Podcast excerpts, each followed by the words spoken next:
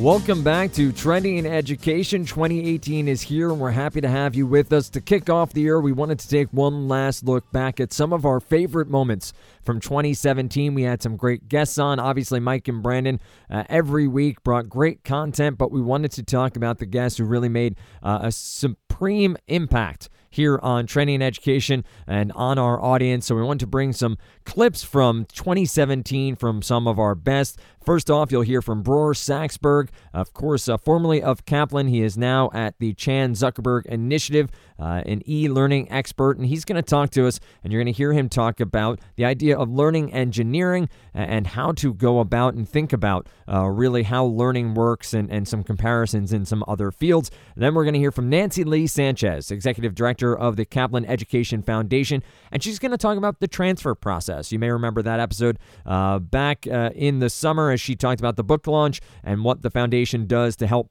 students transfer from uh, small schools or associate level degrees into four year schools or the schools of their dream. And then we'll talk to Esther Lee of Kaplan Test Prep. And we had her on. She was our first guest uh, here on Trending in Education. We talked to her about Universal Design for Learning, UDL for short. And uh, in this clip, she's going to talk about where really the genesis for UDL was, and more so uh, where the genesis for UD, Universal Design, came from, and how uh, we may even see it in parts of our life that we don't even recognize. Up next, we talked to Keisha Henry. Uh, you may remember her from our episode uh, follow up and extra here on Trending in Education uh, about chatbots and about fake news and how in her classroom in the Bronx she was using a chatbot called Check It uh, to help her students learn how to learn uh, what is fake news, what is real, and, and how to discern for themselves moving forward. And we'll leave it off with Rohit Bhargava, uh, a great guest and someone we are looking forward to getting back on the podcast here in January 2018. He talks a bit about trend spotting and even more so about one of his trends from 2017, which I think is very important heading into 2018 the idea of failure. We all know uh, one of the greatest ways to learn is failing. Learning by doing, failing, getting back up again, and learning from your mistakes. He talks about failure and being vulnerable, being open to being vulnerable as well, uh, how that works in the classroom, but also how that works uh, at your workplace. Uh, Mike Palmer with the interview there with some great insight as well. So we're so happy to be back here in 2018 next week. We'll take a look at some uh, published trends, uh, for, uh, trend spotting and, and, predictions for 2018, one from NPR and one from Inside uh, Higher Ed, uh, as they talk about what they see moving forward for 2018. This month will be our big trend month and, and prediction month for 2018, so we'll have our own. Uh, looking forward to talking to you all all January and all year long right here on none other than Trending in Education. With that said, up first, here's Bror Saxberg. But in terms of learning science, learning engineering, like what are some examples of uh, like phlogiston that uh, that maybe we we should we should be careful about? Sure, and uh, some of this I think has already become clear that these are not the right things. But there's been some fashion, for example, that you know video is great for learning. Video is really great for learning. Everybody loves video, mm-hmm. and and the kind of false um, syllogism is uh, you know video is compelling. So, if we can get kids to look at screens using video, mm-hmm. that means they're paying attention to the screen. Paying attention leads to learning. Ergo, more video equals more learning, mm-hmm. right? Well, unfortunately, it's a false syllogism. Mm-hmm. That's not actually how learning works. That's not how the brain actually works and so uh, and and and you know folks at kaplan test prep have actually done some really cool randomized controlled trial experiments mm-hmm. comparing some very uh, well designed video for some complex problem solving work mm-hmm. against some other techniques that come out of learning science like worked examples Ex- that's the one uh, mm-hmm. worked examples and we're able to demonstrate uh, you know in some ways surprisingly that a very simple technique that was static uh, actually worked better than the very compelling you know video that was actually produced.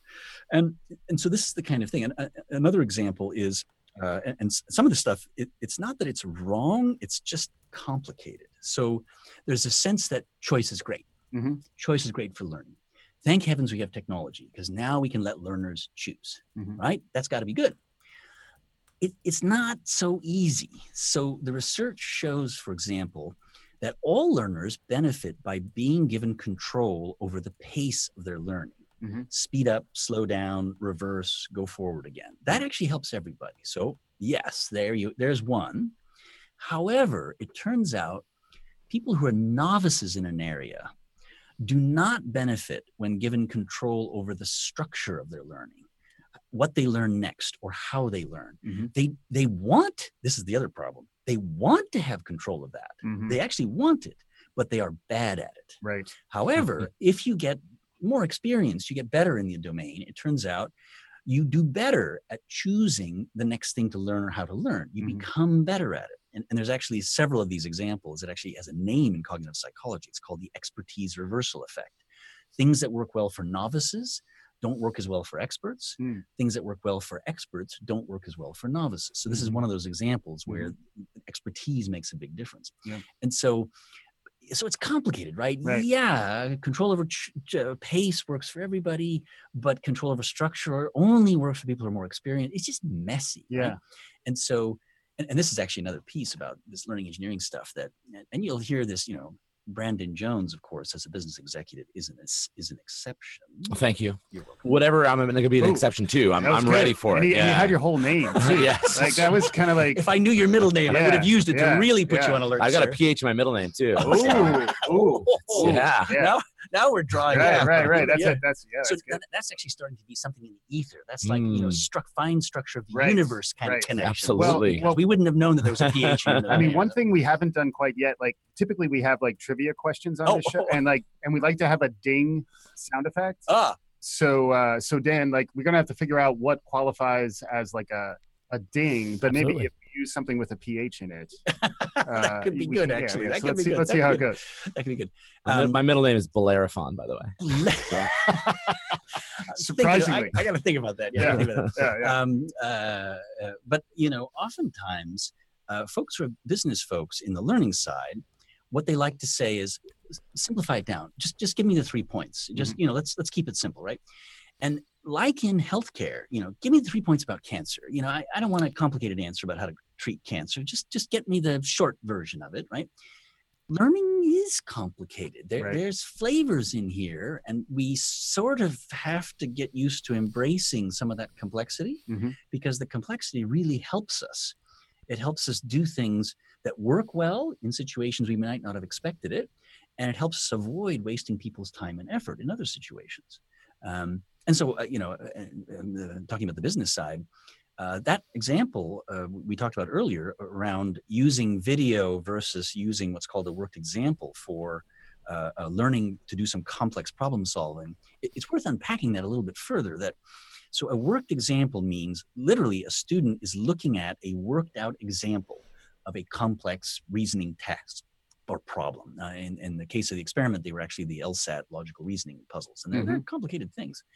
And, and literally, you are looking at an expert's annotations on the problem of what they pay attention to and how they think about it, right? Mhm. And you, you literally can just study those and compared with that long form video. So a couple of things. The long form video, it was an hour and a half of work with a workbook. Mhm. And it turned out that students ended up spending something like a minute, a minute and a half per worked example in the other situation. So, Mhm.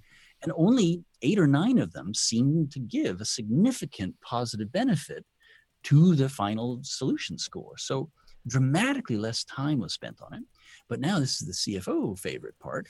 the, the you know the thing that was produced in, in that case was literally eight or nine PowerPoint slides.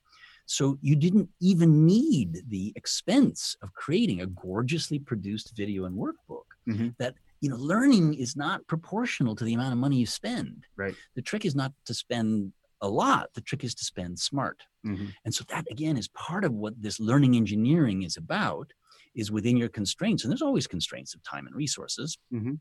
Optimizing what the learning science suggests to let you pack in as much goodness as you can within your constraints. And some of it is surprising and some of it is what you expected. But if you don't follow the evidence, Mhm. you're likely to make some mistakes. The guide really came out of a need for us to share our expertise. We have become very um, good at about getting our own students into these selectives, but when you think about it, us bringing in such a small group of students, we work each year with about twenty something students. Mhm. and thinking about the millions of students that are out there, uh, we felt that it was really our responsibility and uh, to to expand our mission and get uh, the information out um, to uh, advisors at high schools because we do think that transfer has to be a part of the discussion of college access early on Mhm. given that so many students i believe it's 37% uh, students transfer so it's so needed uh, especially if we are all in the conversation about degree complete completion Mhm. so so you have that there and we also uh, the guide is written in in to to get students to be well informed about the transfer process and how to become a transfer star but it is also a call for four year schools Mhm. because we provide the profiles we really in black and white list what are you doing about veterans what are you doing about daca undocumented about students with families Mhm. and so in these 90 profiles provided on the book, schools can really see what it is that, that their policies are and compare. And we hope to start a conversation with those schools as well. Mhm. Yeah, Nancy, could you just tell us a little bit of, uh, more about uh, transfer students? I mean, I, I think uh, our listeners, one of the things that they'll be surprised to hear the stat you already already just shared about 37% of students transfer at least once. But but who are who are these students? Like who are these transfer students, and and what are some of the unique challenges that that they face? Right. So so when we think of accessing higher education or accessing a degree, just think about that uh, uh, so many students start through community college. Like for example, in the Latino population, we're looking at over half, 56%, I believe the, the Hmm. number is. Mhm. um, that's pretty high. So in the Latino population, many of them are entering through community college. That's the percentage. Mhm. So if a highly selective is looking to bring in more Latinos, for example, to their That's the place classrooms, that's the place to look. Yep. And these are students that are resilient. Uh, but if when you think of the veteran population, so many of them are also starting through online courses Mhm. as they are serving. So how do we target them? And again, not to look at these uh, these students from a point of deficiency. Right. Oh, you're in a community college, or you have been doing online courses. It's it's really to say, how have you been able to accrue those credits and still uh, serve, or still be, you know uh, work with your family or Mhm. support them? So these students are resilient. Uh, they exist in every community, uh, of course, that's where community colleges are in certain communities. So you will have, you know, the daughter of a farmer. You Mhm. will also have a young woman, 28 years old, who has a child who is working at a local pharmacy. So this is a very diverse, diverse group at many different levels, not just race, but income, experiences, age. And so we have to know that if, if you want to have an access program, you have to to look at, at transfer and what it is that you're doing. So UDL, the term was really coined uh, by David Rose, who's part of uh, CAST. Uh, CAST is the educational organization that developed UDL, and CAST stands for Center for Applied Special Technology. Um, so UDL really came about when the architectural movement of universal design came about. That was uh, coined by Ron Mace, who's an architect, and he thought that buildings should be accessible by all people. Um, so he started uh, this movement to make sure that buildings had ramps, elevators, things like that, you know, buildings as we see them now. Um, but what was really cool about this movement is that later uh, they were designing for certain types of populations in mind. But once they had a good design, they realized that it was making everybody else's lives more convenient. Mhm. So the idea behind UDL is really, uh, you know, making things accessible like those buildings that Ron Mace was advocating for. Mhm. Uh, so a ramp being the most obvious example to us, you know, ramps were put into place so that people in wheelchairs can get into buildings easier. Mhm. But it helps when you have, uh, you know, babies in a stroller or when you're moving big items in and out of buildings when you're moving. Uh, so there are other benefits that people don't think about, and people don't realize that they sometimes have a preference. Like I know that there are people who use ramps over staircases, even you know, even if they don't have a need. Yeah. Uh, so it's really about providing a lot of options. I, I find I do that especially when I've been drinking, but there, there are So that's most of the time. well, well, we, we don't we don't need to get into that too much. So then, what would be the uh, what would be some examples of the the the ramps for digital learning? Like what sorts of uh, things are in Mhm. play in that space? Uh, so I would say a really good example is adaptive e-readers. We all have uh, phones. Uh, when you look at the accessible modes, uh, it for people with visual impairments, you can turn the black to white and white to black. Uh, and act- actually, that's what happens when you enter really dark places or really uh, light places now. So even though it was really created for people with visual impairments, like everybody uses it now. Mhm. So you would notice that like when you're in New York City subways and you're going under a tunnel, all of a sudden like your phone does this weird glitch in your phone, and then the you know Things what you switch, yeah. see just switches.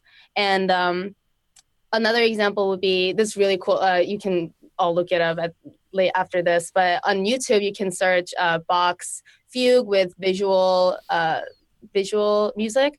Uh, and it's really cool to follow along because the colorful bars are color coded to each instrument and it's also like it moves up and down depending on the note that it's playing so you're like visualizing this ridiculously complex piece of music Mm. so it's for people with hearing impairment to get a feel of what Bach's uh, music abilities are like. But even for me, like as a musician, like I look at that, I'm like, that's amazing. I've never seen an orchestral piece Right. put together in this visual way. So that helps me as a musician, even though I don't have a hearing impairment. I'm usually trying to think outside the box though, so I, I prefer. Do we have a? Can you do that with Beethoven as well, or is it just? yeah, I mean, you could, yeah. Yeah.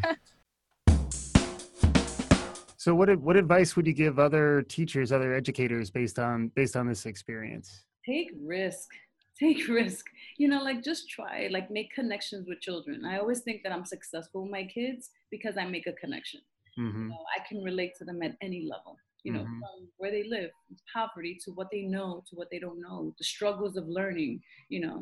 Um, just sit and have a conversation with them. Find Mhm. one little thing from them that that you know that could hit home and and you'll you have they, they'll work for you forever Yeah. ever yeah yeah And uh, what what's next? Like what what what would you want to go after next? Because this is uh, this quite a feather in your cap. This is an interesting uh, interesting experience, I'm sure. But uh, are you are, do you want to build on this? Do you want to you know do more of this type of lesson plans? Do you want to go in another direction? Like what what what are you thinking next? we certainly want to do more of this um, and obviously like spread it to other content you know what would it look like in social studies what would it look Mm. like in math and science um, the city now is focusing as you guys may know on social emotional behavior Yep. how can we target that you know how can how would that look like on the chatbot Mm-hmm. um, just to kind of get our kids because i feel like there's no kid who wants to fail you know i Mhm. think kids fail because they don't know how to succeed so if we kind of have a target on that we have like a something to say you know how can we gauge it if we know how these kids are feeling and we know that they're struggling how can we help them but how do we keep track of that and i think that a chatbot somehow can do that Mm-hmm. um, I don't know exactly yet. I can't, you know, wrap it around my head yet, but that's what I'm thinking. It's almost like there's strength in being open about your vulnerability. You know, it's it's Yeah. it's sort of paradoxical, but you know, those who present as sort of invulnerable and strong frequently are masking things that the more uh, sort of strong personality is actually able to to be authentic and honest about, and that builds trust and empathy uh, from folks on the other side. Yeah, and that's the that's the number one thing, right? I mean, we all want to be more believable, Mm-hmm. uh, and we learned in school that we had to show our work, but then we forget about that Yeah, at some point. Right. I mean, somebody at some point when you were in school said, "Show your work," Right. because otherwise, I don't know what you did, and I don't know whether you were thinking about something in the right way or not. Right. Right. And now it's like we just forgot some of those lessons. So Yeah. sometimes these trends bring back an idea that you probably already know Yeah. in your subconscious, but maybe you just forgot or aren't applying to your work, Mhm. even though you kind of know it. Yeah, I'm really struck by how much you take like a like a learning and education orientation towards the the work that you do. Like it does. I mean, I, it makes sense in that you're you're helping organizations understand how to sort of benefit from this type of thinking, this type of um, uh, you know content strategy and way of telling stories. Um, and uh, you know, you you almost have like a mission, it seems, to to really try to evangelize and get other people to to think this way, which which is which is really great. Yeah, I mean, if I could quantify that or, or at least describe it in some way, I would say that uh, we're living in a world where we are being led towards a reinforcing of what we already think and what we already know. Mm-hmm. And the algorithms are all doing it. Facebook gives us just the stories that we agree with from people who think like us. Mm-hmm. And there's a real danger in that because Yeah. we don't get outside of ourselves at all. And so we think that anyone who doesn't think like us is an idiot. Right. We don't understand how anyone could possibly vote for somebody who we didn't vote for. Right. And there's less understanding in the world. And so I think that that at its heart, a lot of what I try and teach with this non-obvious methodology is get outside of that. You know, buy magazines that aren't targeted towards you. Like Yep. I, I'll go and buy 17 magazine, which is a Right. magazine for teenage girls, Right. right?